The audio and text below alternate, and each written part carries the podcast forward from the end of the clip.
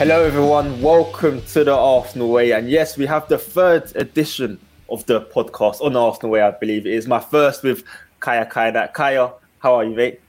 I'm good, mate. I'm good. Arsenal winning, top of the league. You know, the sun might not be shining anymore, but um, Arsenal's still top of the league, so that's good. That's good. Yeah, I think everyone at Arsenal was in a pretty good mood, and I think Sunday's game was definitely helpful. We're going to talk a lot about that today. If anyone wants to sort of linger on that period of joy, don't worry, we've got you covered. And uh, yeah, looking forward to this show as well.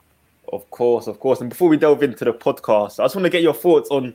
Of course, we've now reached the first international break of the season, and it couldn't really have gone any better for Arsenal. Maybe a hundred percent win record, but except from that, I think this is what we would ask for, isn't it? Yeah, I think. I mean, even that in itself is kind of a crazy sentence. Is like, well, you know, they could have had an hundred percent win record. It's like, yeah, that's that's. Pretty, I mean, if you'd asked any Arsenal fan at the start of the season, would they be happy with twenty-one points for a possible twenty-four? They'd have def was eighteen from twenty-one. Sorry, Yeah, my maths has never been my strong point. But um, yeah, I think they'd have definitely been very happy with that. And what still is you look at that one game that they did lose against Manchester United on, I think, you know, another day they could very easily have won it themselves or at least got a draw from it. So yeah, there's not been a game where Arsenal have been outplayed. There's not been a game where I'd say they've not been dominant for long periods. They've, they've been superb. And I think most Arsenal fans can see that. I think it's taking maybe people on the outside a little bit longer to catch up. And I think people are looking at the fixture list and saying, well, you know, they've had an easy fixture list. Um, you know, are they the real deal? But I don't quite buy that argument because if you look at Man City, for example, they drop points to Aston Villa. Um, Spurs drop points. You know, it, it happens. You, teams do drop points against smaller teams, and Arsenal haven't been doing that. Um, I mean, with all due respect to Manchester United, but um, I think it's it's it's um, it's been a really good start to the season. Yeah, um, I think aside from the results though, because I think what most Arsenal fans and you know, I, I'm not someone who necessarily takes a big joy out of looking over the fence and constantly focusing on what other teams are doing, but interestingly enough, teams like a Tottenham, for example, they do seem to be being spoke about a bit more seriously. And I think, you know, a lot of um, pundits seem to be suggesting, oh, yeah, they're dead certs for the top four, they're nailed on for Champions League. But I think that's based on the results they've been getting. But for me, it's more important. What's more important at this stage of the season is their performances. And I, I compare Arsenal's performances to a team like Tottenham, who are going to be a rival for them this season. And obviously, the North London Derby's coming up. So the comparison is, is relevant. And I see an Arsenal team who are playing much better football, dominating games more, having more of the ball, creating more chances, conceding fewer shots, and looking like a much better all round team. And the Brentford game was just like a total crystallization of that in the sense that they dominated almost from start to finish. Brentford are a team who have caused a lot of teams a lot of problems this season, and I think Arsenal didn't give them a sniff. And Arsenal themselves have had issues going to Brentford, as I'm sure you know everyone remembers from last season, and they, they dealt with that superbly. So yeah, the start of the season has been top notch. I don't think personally I could have asked for, for too much more. If I'm being picky, I'm trying to go through moments in my head, maybe just a bit more clinical, maybe more goals, because you know Arsenal have won games, but in some cases they've not won them by the gigantic score lines that I think their performances have deserved. So again, this is why Brentford was such a great performance because they were so clinical in that game, and if they can keep that streak up, then I, I don't know. I'm not at all suggesting Arsenal anywhere near a title race because I think that's kind of a ridiculous point. But I do think the way Arsenal are carrying on, if they keep playing like this, then Champions League qualification is definitely within reach. Yeah, I agree. I agree. I think a few more wins, then maybe we can start talking about the the title charge. But of course, it's still very early indeed. And of course, Kaya, I believe you were at the game against Brentford on Sunday. And of course, Arsenal had the break because of, of course, the Queen passing away did the break almost did you expect Arsenal to come out the blocks firing? Because I know an away game midday, it's usually tough to, to, to, get the boys going. But for Arsenal, they just hit the hit the ground running, didn't they? And they just straight away got on the front foot. Yeah, no, I didn't expect it. I was I was a little worried going into the game, and um, we'll talk about Ethan Nwaneri a little bit later on. But seeing him come off the bus, fifteen year old, seventeen year old Lino Sousa, seventeen year old Reuell Walters, you're thinking, okay, this squad's been stretched a little bit now, and we've not really seen Arsenal doing that this season. We've also not seen Arsenal come back from a defeat. I know they had the Zurich game in between, but they've not mm-hmm. come back from a league defeat. Last season, Arsenal, when they lost games, they lost two or three at a time. Whereas this season, they do appear to have put that behind them from the sort of the limited sample size we've got. But yeah, I was worried going into the game because I thought they're not got Martin Odegaard. Zinchenko's been such a key player. They're missing him. Who knows how fit Thomas Partey is? Uh, Brentford is a team where Arsenal struggle. Brentford is the kind of game where Arsenal struggle. And will they be a bit ring rusty? Obviously, Saliba also was not training for 10 days, so he had injury problems. You know, will they be a bit um, off it from the start? But there was no question of that. And I think this is one of them where, in hindsight, uh, you can say, yeah, the break did actually help. So having 10 days off as opposed to the Thursday, Sunday, Thursday, Sunday, which we're going to see next summer, next uh, month, sorry, when Arsenal have nine games in the space of just October alone.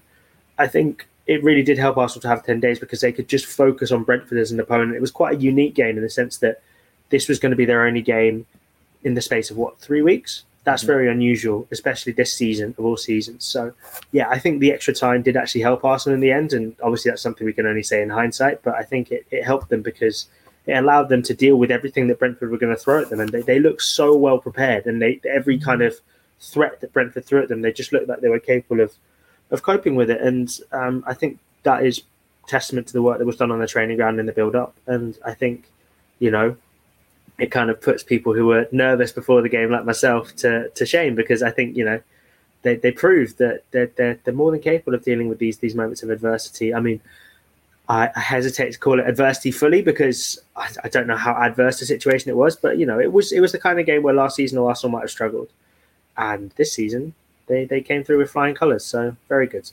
Came through with flying colours indeed. Now, aside from the scoreline, the 3 0 scoreline, Kaya, that was the main talking point. I think the other biggest talking point was Ethan Nwaneri. Now, of course, he became the youngest ever Premier League player, youngest ever Arsenal player to step foot on the pitch. What a moment for him. Yeah, great. Um, weirdly, I've seen a lot of negative responses yeah. to it. I'm sure you've seen them as well going around social media. A lot of guys, um, I think on Talksport, suggesting that maybe Arteta was self-indulgent in bringing him on. Maybe um, they should have protected him a little bit more. I personally don't see how you can really put a negative spin on this story. I think it's a fantastic story. I think there's a guy who's come through. Um, his, you know, Arsenal haven't really decided on a position for him. I've seen um, videos and articles going around suggesting that he's definitely a midfielder. They, they've not fully decided on that. He can play on the wings, he can play up front, he can play as a six, an eight, a ten, loads of different positions. So they're still working out what he is. But in the position where he came in on the day, Arsenal were light in that position. So it wasn't as if they just called him up for the sake of it. The guy came into the squad because Arsenal were lacking in players, and the fact that Arsenal showed they're willing to to give youth a chance in those situations if they feel they're good enough and I think that's fantastic. And you know, Nwaneri's been training in and around the first team since I think July, when some of the players were away on the international break. He came in and trained with the first team there, and I think Mikel Arteta clearly, as he said in his post-match press conference, liked what he saw. But as much as it was a fantastic moment for Nwaneri himself, I think it's a great moment for the club as well. I think it's the it's the kind of statement that you send out to other young players where you say, look, if you want to progress your career, this is the club to do it. And Arsenal are not going to be able to compete with the financial might of a team like Manchester City or you know Chelsea. Still are very rich with Todd Boehly in charge. Um, you know Manchester United. They, financially, they won't be able to compete. So their way of sort of to use a Raul Sanllehiism to outsmart the market is to come up with these young players and try and get the the stars of tomorrow before they become the stars of tomorrow and and try and tie them down. And Ethan Nwaneri is only on schoolboy terms. He's not signed to a, a scholarship or a professional contract to Arsenal right now. So, as things stand, another team could come in and poach him for a relatively modest fee. And Arsenal probably want to send a message to him. They probably also want to send a message to other players around the academy who are thinking, you know, is this the best place for me? Uh, I was speaking to a lot of people around the academy sort of end of last season, this season. We all saw uh, what happened with Omari Hutchinson. There's several other Arsenal players who left, and um, the reason they left is they they cite is sort of a lot of Arsenal players were on the bench who were in the academy from the second in the second half of last season. They thought that was great, but at the same time, as much as it was a fantastic opportunity, they were sort of caught in between because they couldn't play for the 21s and get regular game time there, and they, they didn't feel like they were ever going to get a chance in the first team. You know, Arsenal were going for the top four, and they were often quite tight games, but I think there were occasions where Arsenal maybe could have done more to to give those young players opportunities to play. I think of the the final day of the season where you know they, they only had three subs, of course, but it was very clear that Arsenal were going to win that game and that they weren't going to come top four. Maybe you can throw on a youngster in that situation. Obviously, you know Lacazette needs to be given his farewell, but there were there were other subs where you're thinking, I don't know, maybe Hutchinson can get a couple of minutes at the end of the game, or just introduce him in a sort of a nice environment, but Arteta decided not to, and I think that proved to be a turning point for a lot of last season's generation of under 21 players, and a lot of them have felt that they needed to leave. So um, Mika Biereth's gone, Omar Rekik's gone, um, Hutchinson's gone, Salah's gone, uh, Miguel Azeez has gone out on loan, uh, Zak Swanson's gone. Um, there's plenty of others who I'm sure I'm forgetting. Arthur Okonkwo's gone. There's plenty of others, and I think what Arsenal are wary of is losing that reputation that they built up through the success stories like Bukayo Saka, like Emil Smith Rowe, like Eddie Nketiah, which they've carefully cultivated of being this club that gives young players a chance and a club where if you're deciding on the next step in your career and you're 18, 19, and you're thinking, where should I go? You're thinking, okay, I'll stay with Arsenal because I might have a chance of playing here as opposed to a Chelsea or a, a City, who in fairness, City have given some minutes to young players, but in the long run, you know, Phil Foden's kind of the only player to have come to their academy and stayed in the first team. So for Arsenal, this was about sending a message to clubs around the world, uh, players in their academy, and players who are thinking about joining their academy. That look, if you are good enough and if you train well and you apply yourself in the right way and you impress the manager, you're going to get an opportunity to play. It doesn't matter how old you are, you will get first team exposure. We're not going to go out and stop you from getting your chances. And I think it's fantastic. I think that's really good for Arsenal. I think that's really smart. And maybe you could argue that Nwaneri is sort of um, being used in that situation, but I think it's also a benefit for him. And yes, he will now have to deal with the pressure of being the youngest ever player. And if you look at the list of young players in the Premier League, that list, I think there was players like um, Izzy Brown was on there, yeah. um, Matthew Briggs at Fulham, Harvey Elliott. There's not that many players who, I mean, Harvey Elliott's probably the exception right now, but there's not that many players who have gone on to achieve their potential. And it's about managing him very carefully. And Arsenal have been very careful with how they've chosen to manage him. Obviously, now he's sort of a national story. It's quite difficult to keep the the hype around him down. But you know, he's he's away with England under 17s now in a tournament, so it's good for him to I think step away from it. He's not massive on social media as well, so he's got an Instagram account where I think it's got like six or seven posts on it. He's not on Twitter, despite some weird people putting out fake tweets pretending to be him after the game. So no, I, I, think it's it's now just about managing expectations and being really careful with how they expose him. He'll probably play more with the 21s season. I mean, he's been with the 18s as well. He's played a couple of games with the 21s, and he'll, obviously when he comes back from England, he'll probably play a bit with the 21s. Where Mehmet Ali's side have been very clear that they want to imitate what the first team are doing in terms of the formation they play. So they play a 4-3-3. It's exactly the same as what Mikel Arteta does, to just to acclimatise players to make that step up a little bit easier. And I think they will be allowed to he will be allowed to develop in that environment where you know the, the scrutiny is a bit less intense and Arsenal will maybe bring him into the squad for Europa League games depending on on the, the sort of the, the injury situation. And I think it's I think it's great for him. I, I, I really I'm struggling to see negatives that other people seem to be focusing on. I think it was a fantastic moment and it was literally for two minutes. Like it's not it's not it wasn't as if they were being disrespectful to Brentford or it wasn't as if they were um, sort of trying to to to get in headlines. They just they saw this guy who's very talented, and they thought, you know what, let's give him his chance. And I, I think that's a positive story um, for Arsenal, and I think it's it's great for the academy as well. Yes, only positive, of course. I think it's an excellent achievement being 15 years old and being able to make your debut in the Premier League. Of course, he wasn't able to train uh, he wasn't able to change, sorry, with the first team players due to due to the child regulation rules. And if he played in the Bundesliga, he wouldn't have been able to been able to allow to be played because you have to be 16 years old. So it is a phenomenal achievement for for Ethan Nwaneri. But Kaya, in that game, it wasn't just a, great achievement for Nwaneri. But I want to talk about Fabio Vieira because, of course, he scored his first goal for us for Arsenal. Was a wonderful goal as well in the second half for Brentford. Now he came in to replace Martin Odegaard. But Kaya, what can Vieira do? Because Odegaard's the club captain. So is there a way that Vieira can come into the team and become a regular star? Is it is he going to have to top Martin Odegaard? Is there another way he can potentially uh, change Arteta's mind to put him in from the start and in, on a regular basis? Keep playing like he did on Sunday is probably a way to do it. But I'm not someone who really subscribes to the the narrative that you sort of you have your set eleven and then there's nothing mm. else. And I think what Fabio Vieira coming in has sort of proved is that that's not the case at Arsenal anymore. And I think it's a really smart signing. And this season, as much as any other season, is going to be a squad game. So there's going to be games where Vieira's needed to start, like Brentford, and he's going to need to come in and he's going to need to play well, like he did. So Odegaard won't be fit for every single game um, because players like John McGinn are going to try and kick him off the pitch, and you know his body's going to have to deal with that. And having players like Fabio Vieira means that Mikel Arteta doesn't have to overburden him. So it's a squad game for me. Uh, Vieira also is very versatile, can play you know, right eight, left eight, left wing, right wing, false nine, six, even played left back briefly for Porto. So, you know, he can play anywhere. And I think that versatility means he's going to get games and he's going to get minutes. So I think it's, I wouldn't worry too much about him sort of maybe not being part of the, the first 11 right now because it's such a fluid um, first 11, especially with the number of injuries that we're going to have across the season. Every single team is going to have to deal with injuries. And I think having squad players like Fabio Vieira, where when they come in, it's not really a step down, it's just a different step, mm. if you like. It's just a different player.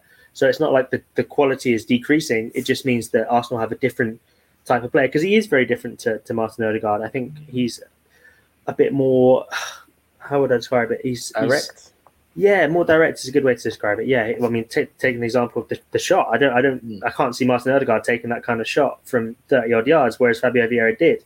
And yeah, I think direct's a perfect way to describe him. I think he's he's a different player from Odegaard, and I do think that that's a positive. So there will be games where players like Fabio Vieira will be deemed necessary by Mikel Arteta, and it's a similar thing for me with the the Tierney Zinchenko debate. Sort of like, well, which one starts? Oh, Tierney's not starting. That means he's rubbish. That means we're going to sell him. It means his Arsenal career is over.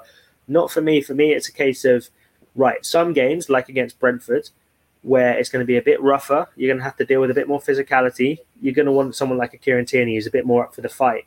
Other games, like Leicester at home, for example, where you're going to have a bit more of a bit more possession of Bournemouth, you're going to have a bit more possession. It's going to be a bit sort of you're going to be able to dictate the way you play a little bit more. Players like Zinchenko are going to be really useful for that. So I think Arsenal's squad is getting to a really strong point now where they are getting players who are of a similar quality in almost every single position. Mm. It's not every position, and that's really important. We've seen that when Thomas Partey was injured, and you know Mohamed Elneny got injured as well, and Sambi Lokonga had to come in. And I love Sambi Lokonga; I think he's a great player, but I just I didn't think he was quite on the same level as a Partey. It's a difficult level to match. But look at right back, for example. There was a question about Ben White's fitness.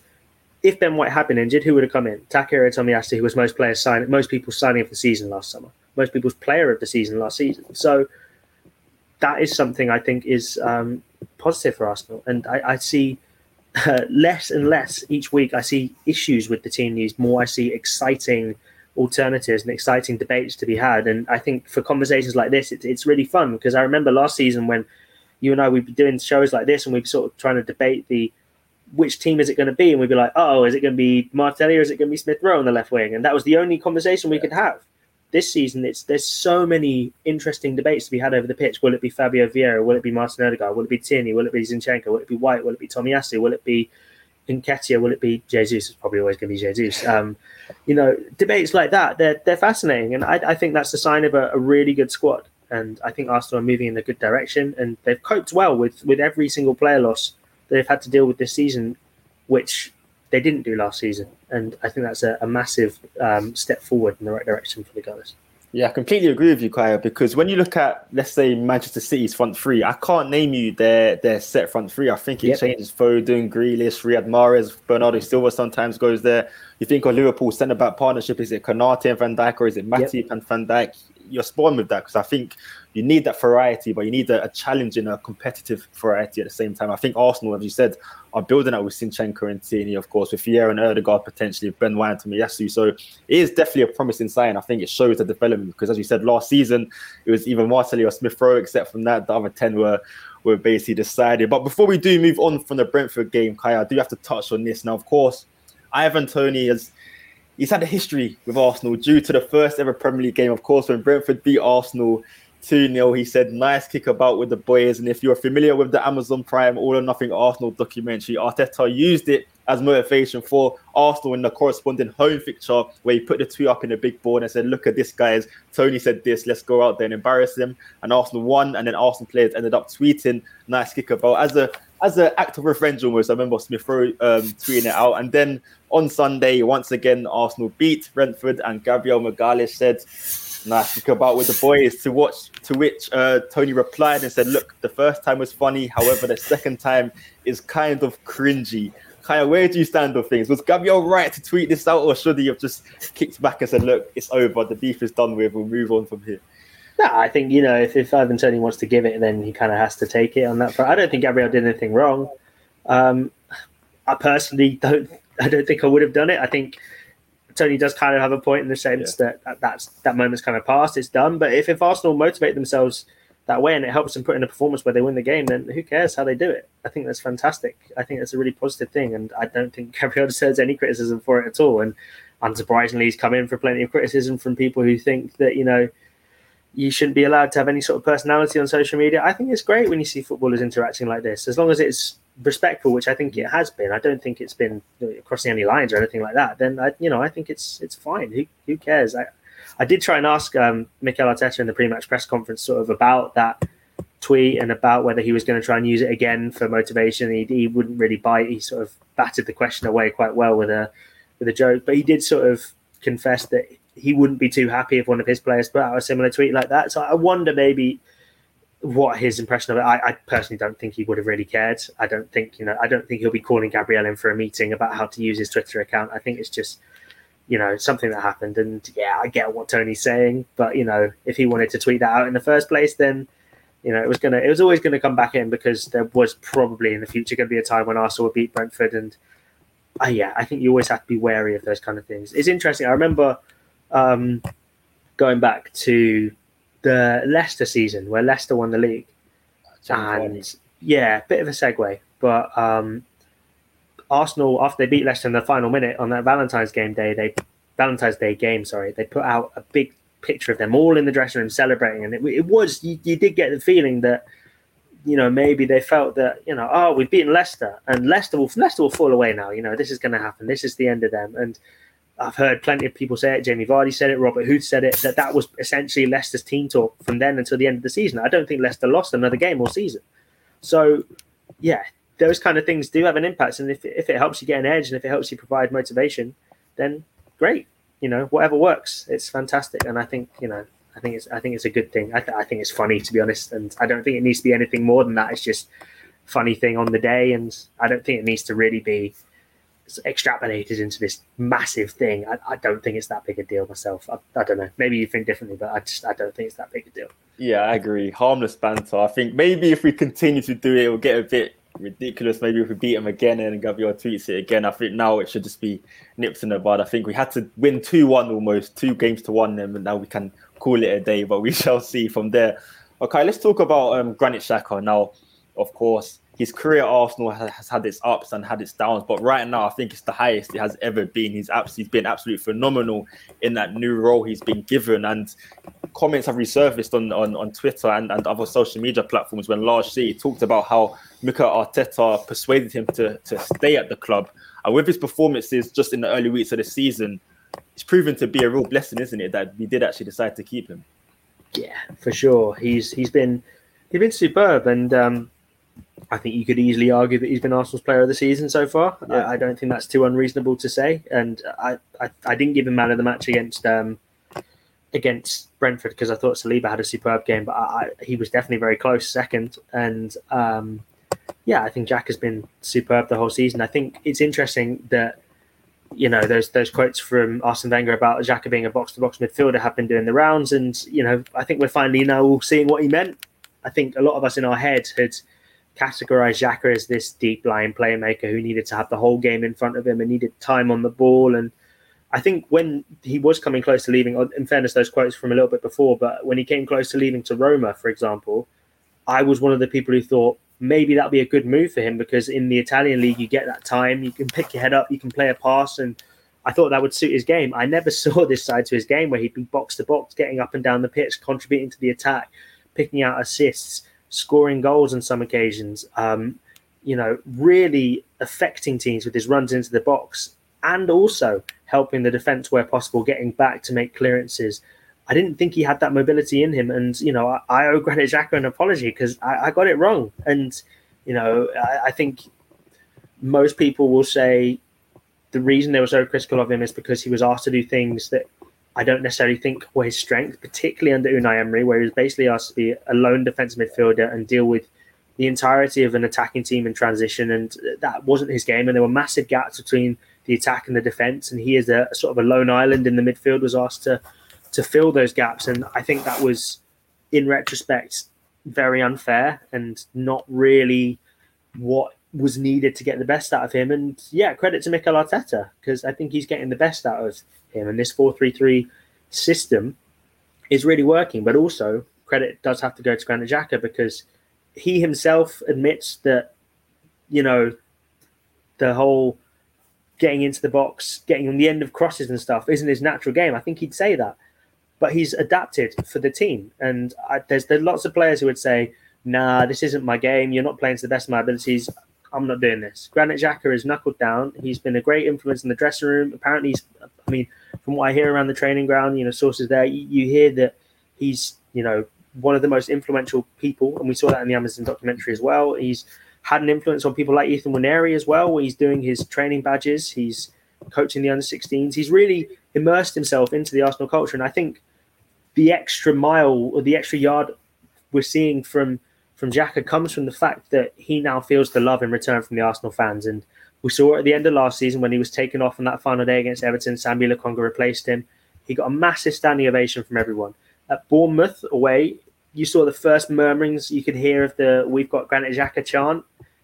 Sunday at Brentford was the first time for a prolonged period of time. The Arsenal fans in that away section were singing "We've got Granit Xhaka" for a really, really long time. And at the end, he went over he sort of was holding his hand up to applaud them. It was it was it was a beautiful moment, and it's a really nice sort of 180 that they, have managed to do because yeah, he was out the door, and I, I don't blame him because um, I think a lot of people on that day, and I think he you know may have handled things differently. I think the fans may have handled things differently. I think Emery may have handled things differently. There were lots of things that built up to that day at Crystal Palace. It wasn't just a one-off event. I think the the captaincy decision in terms of waiting for ages to give him the captaincy and putting it to a player vote and not coming out and saying, you know, Granit Xhaka is my captain now Koscielny is left. Things like that, I think, didn't help the situation. Playing him out in a position that didn't get the best out of him, as we said before, didn't get didn't help the situation. But now he's playing in a position where we see the best from him. The squad, the players absolutely love him. The manager and the coaching staff absolutely love him and now the fans love him too. And I think now he's feeling that love. He's giving it back, and he's he's you know he's one of those players who I, I think is the first name on the team sheet for Arsenal. He's played every single game, and apart from a period last season where he had a real freak knee injury, he's going to be fit for every single game. He can play ninety minutes every three days, which is remarkable. He's an amazing professional, and yeah, you, you're looking for things to talk negatively about Granit Xhaka right now, and it, it's hard. It's hard to come up with things. Whereas before, I think genuinely you could quite easily have maybe come up with a list which wouldn't have taken you too long. Now, I think you know there's there's very few things you can say negatively about him, and I think he deserves immense credit for the way he's won everyone over. And long may it continue, because I think if he keeps playing the way he's playing, it's going to be very difficult for opposition teams to deal with him because they're expecting this deep lying player, and Granit is not that anymore. So I think it's yeah, I think I've been saying it a lot today, but I think it's fantastic. Another fantastic thing and uh, yeah, it's, it's a it's a great time to be to be covering Arsenal. A great time to be covering Granit Xhaka too. Absolutely, I think everyone loves the redemption arc story, and Granit Xhaka epitomizes that basically. But but what I find interesting is.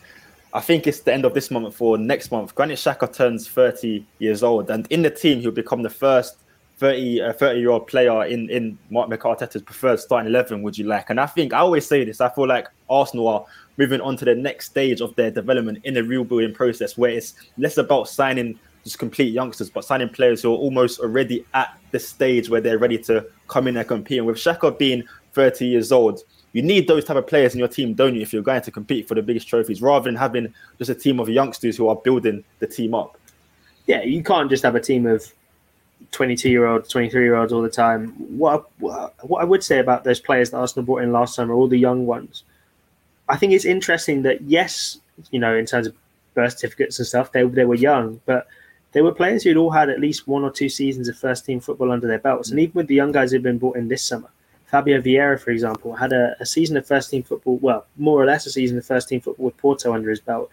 These are guys who haven't come from nowhere, but they need a bit of a helping hand along the way. And we saw that last season. It was interesting in Amazon documentary to see that, you know, Xhaka in that Newcastle game when Arsenal were a, a bit rabbit in the headlights, you know, they had injuries, there were lots of reasons why they struggled in that crucial Newcastle game. But also Granit Xhaka was one of the people saying, "Look, guys, we need to we need to pull our fingers out here." And he played. I think personally, I think I might have given him a man of the match on the night. I can't remember.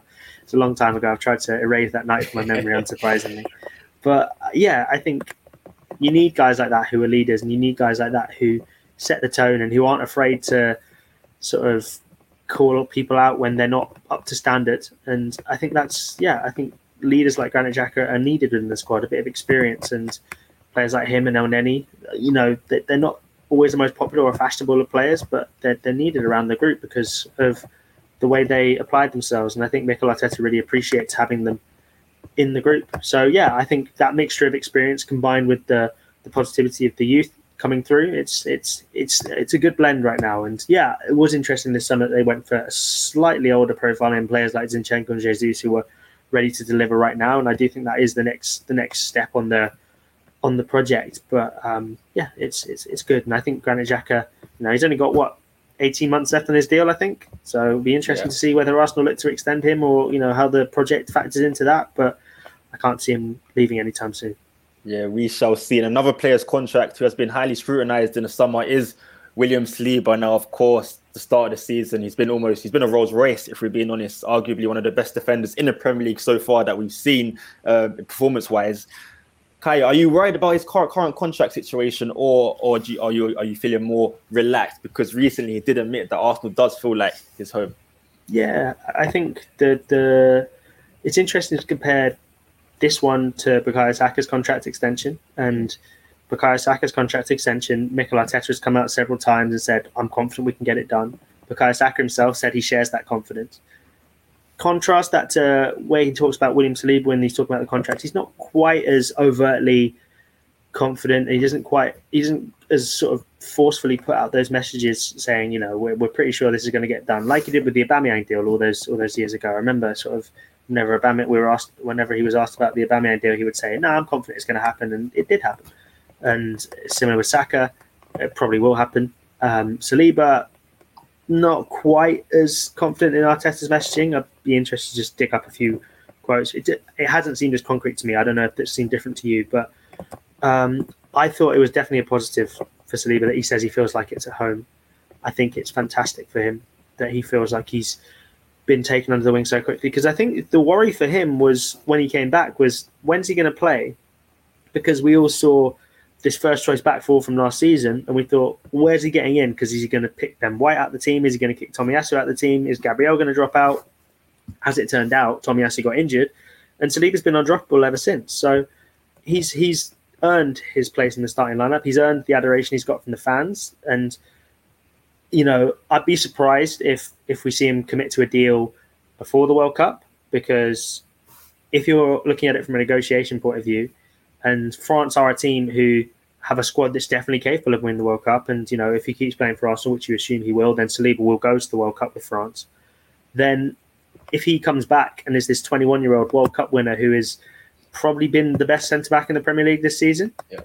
his agent quite rightly will come to Edu and say, look, whatever you, whatever wages you were thinking, let's add another few zeros onto the end of that. And, you know, I, who can blame him? I think that's that's a, a smart negotiating stance. So Am I worried about the fact that his contract hasn't been signed yet? No, because I do think that his agent would be foolish not to. Well, not foolish, but it would be.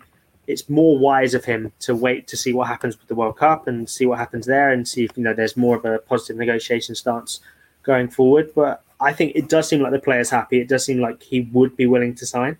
So it's now just about seeing what happens. Um, not panicking with the Saliba deal as Arsenal fans like to do when it comes to contracts of players. Even when there's positive things going on, there's still something to be worried about. But I think it's it's it's good, and I think you know hopefully that Saliba deal can get sorted relatively soon because if Arsenal tie him down, if you look at the prices that centre backs have gone for this summer, look at Fofana to Chelsea, 75 million, and a team wants to come in and buy Saliba, you're looking at a lot more than 75 million to buy William Saliba, which would make him the most expensive centre back in, in world football history. So I think tying him down to a, a long term contract on you know the wages that I'm sure he will quite rightly demand will be a positive for Arsenal. And um, I think you know the, the, sooner they can get it done, the better. But as I said, I'm not surprised that from Saliba's side of things, him and his camp are just wanting to wait it out and just see what the circumstances are until maybe December time, and then we'll see what happens there. Yeah, it does make sense to do it after the World Cup, of course. I think you explained it uh, perfectly there that the World Cup could definitely increase its stock. But Kaya, in terms of level of importance of getting Saliba's contract tied down, how important is it in, terms of comparing it to recent contract extensions in recent history? Of course, we've had Pierre-Emerick major contract deal, Mesut Ozil's uh, contract deals on recent years. Smith Rowe, we tied him down, we managed to tie him down. Saka, we're getting to that stage now. But in terms of William Saliba and his potential future as an Arsenal player, where would you place on an important scale to get him done? Pretty high. I think because he's such a talented young defender and he's been so good for us at the back this season. If they were to lose him, which you know you'd assume they'd lose him next summer when they have only one year left in his deal and it'd be for a relatively low uh, or a, a fee that will be lower than what he's worth. I think you put yourself in a position where Arsenal are trying to reinvent themselves in the transfer market as being a side who are not the team who let their star players go for cheap anymore and not the team who pay their unwanted players to leave. So if you're Arsenal and you're trying to sort of, I guess, uh, redefine yourselves to the rest of the world as this serious operator in the transfer market, I think letting someone like a Saliba go for less than he would be worth would be detrimental to that. Personally, I do think signing up Bukayo Saka is more important, but William Saliba is not far behind, and yeah, Gabriel Martinelli is another one who they want to get signed up to. So all three very important, but I think Saliba's in terms of the message it sends out to the rest of world football. If you're able to tie a talent like Saliba down, he will be able to pretty much go, I think, to any club in the world quite rightly and say, "Look, I can get into your starting eleven, and I think I can improve your team." if you tie a player like that down and he commits himself to Arsenal and he commits himself to the project, that's a great message to be putting out there. And I think it's a positive for Arsenal. And if you're looking at trying to attract other people to come from around the world, if you've got the best young players in your team, then that's only a bonus. And people will want to come and play with players like Saliba because he is so good. And I think that's definitely a, it would be a great message for Arsenal to send to, to the rest of the world. Yeah, there's no denying his ability whatsoever. Now, of course, we spoke about Saliba's World Cup chances, but before we do get to the World Cup, Kaya, there is a September international break, which we're currently in the middle of right now, which I know as Arsenal fans is not the greatest thing considering our form, but some of our players are going and some of our players are staying. Just Kaya, how worried are you about players like Thomas Partey, for example, who's just coming from injury, going to play for Ghana, Bukayo Saka, who's been used a lot, going to play for England. Kieran Tierney going to play for Scotland, of course. How worried are you about the potential injury chances and how it could disrupt Arsenal's season going into the World Cup break?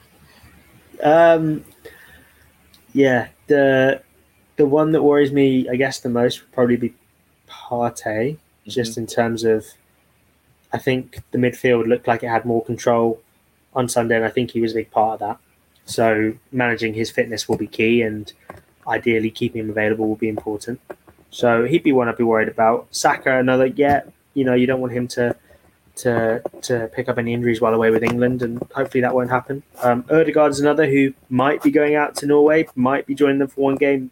Appears like he's going to be going there, whether it's sort of in a playing capacity or not. So uh, maybe if I mean if I were the Arsenal sort of coaching staff, I'd want Norway to tread very lightly with with Odegaard because it's not as if Norway have got the World Cup coming up. You know, these are friendly games for them, and they, they know what he can offer. But at the same time, you know, Ståle Solbakken is trying to build a new squad and style of play, and you know that Odegaard Haaland partnership is something he'll want to work on, and all that kind of stuff. So they'll have their reasons, but um, yeah, I, I, suppose if I had to put like a uh, an order of worriedness, is that if that's a word? Um, yeah. yeah, Partey would probably be the one I'm, I'm most concerned about, just because I don't think there's a like for like replacement in the squad right now, particularly with Elneny being injured. Sambi can play there, but I don't think he's quite ready to play in that position in sort of big Premier League games just yet. Just not that I don't think he will be, because I, I, think he's a really talented player, and I'm wary of the fact that whenever you criticise Sambi, a lot of people take that as sort of being like, "Oh, we've written him off. He's he's rubbish. He'll never be good enough for Arsenal." I don't think that at all. I think he can really contribute to that left eight position right now. If you look at the way Granit Xhaka is doing it, I think Sambi can come in and play that role relatively similarly too. I just don't think he's quite a six yet.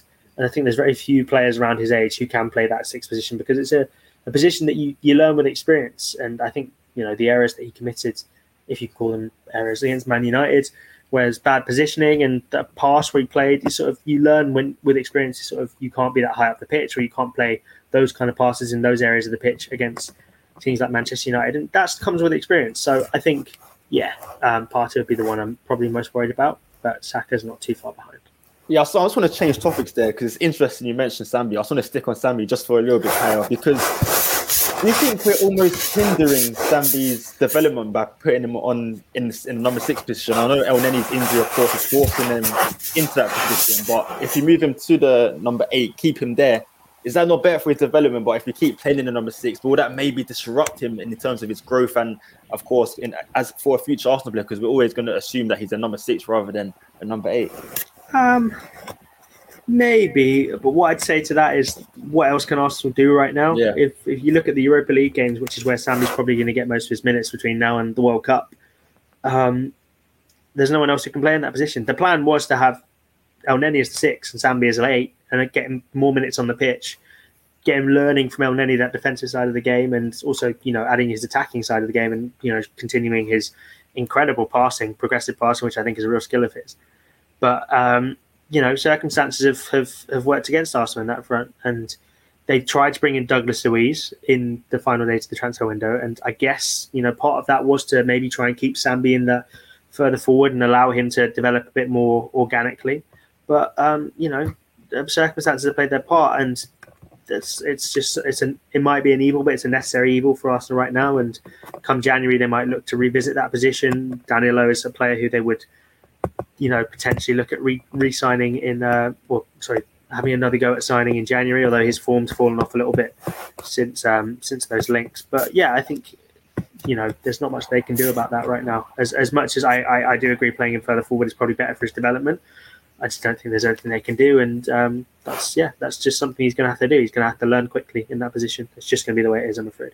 Yeah, absolutely. And just touching back before we do end the podcast, guys, just touching back to the international break. Of course, we talked about the players who are going with their nations. Let's talk about the players who are not going. Surprisingly, Gabriel Jesus, of course, Gabriel Martinelli, um, of course, also Ben White. I think Ben White almost almost made a statement uh, for in against Brentford, but I should have been going to that England squad. Kai, sometimes is it a blessing that players do go to the nations because it can enhance their confidence? Let's say, for example, the World Cup, Martinelli goes, scores for Brazil in the World Cup semi final. That can only enhance his performances going into the last six months for Arsenal, couldn't it? Yeah, you look at those Brazilians in particular, and yeah. for Brazilians playing in the World Cup or being in the World Cup squad for your national team, that's the highest honour in football for, for them, you know. And I think if Martinelli gets in that World Cup squad, he'll be flying. He'll be emo- emo- his, emotionally, he'll be through the roof. And if he doesn't, he'll probably be very disappointed. And you know that might take him some time to get picked up off the floor. And if Brazil go away and do well, of course he'll be happy. But he'll be thinking, "Oh, I'd have loved to have been part of that." So, but in fairness, you know, it's not as if Arsenal aren't giving their Brazilians a chance to play. You know, Gabriel, Gabriel Martinelli, and Gabriel Jesus are playing every single week. They play every single game. So, I think um, there's not much more Arsenal can do to help them get to the World Cup. But yeah, I think um, for for those guys, for those three, all three of them going to the World Cup would be good for Arsenal. I don't think it'd be good for them to to stay and have to watch because I think they'd much rather be there and be part of it. So hopefully, um, Tite does take them all. Um, if you look at the rest of the team, I think everyone wants to be going to the World Cup. Saliba's an example. He'd want to go to the World Cup with France because I think they've got a decent chance of winning it. Um, Ben White would probably have wanted to go to the World Cup with England, but I think he, you know, Gareth Southgate seems to have decided for some reason that he thinks there are better centre backs out there, and maybe him playing right back is part of it. I don't know, but he might be a bit frustrated by that. But listen, every every player wants to be going to the World Cup. There's no question about that. But um, there are some players where it would definitely be a lot worse for them to to not go, and other players where I feel like maybe not the end of the world if they don't. Yeah, absolutely. I think for the youngsters, they have more time to, of course, make another World Cup squad. I think it's maybe for the older, more um, experienced players who could maybe not be able to go to another World Cup. It would definitely uh, harm them even more. But yeah, the Ben White exclusion for me makes no sense. We're playing five at the back. Ben White, Ben White at right centre back, sorry, is literally the perfect player. But I suppose Southgate has his decisions to make, and not always easy. But we are going to end the podcast there. Kai, as always, thank you for for, for joining me on for today's episode. Yeah, my pleasure. My pleasure. Thank you very much for having me on, and thank you everyone for listening and now watching as well. Um, uh, give us feedback on these podcasts. These are still early doors, so we're still trying to learn what we're trying to do with them. So, if you enjoyed it, let us know. If you didn't, let us know as well. But do that nicely, please, because you know we're sensitive. And um, yeah, I uh, hope you guys enjoyed it. And yeah, thank you again, Bailey, for, for having me on.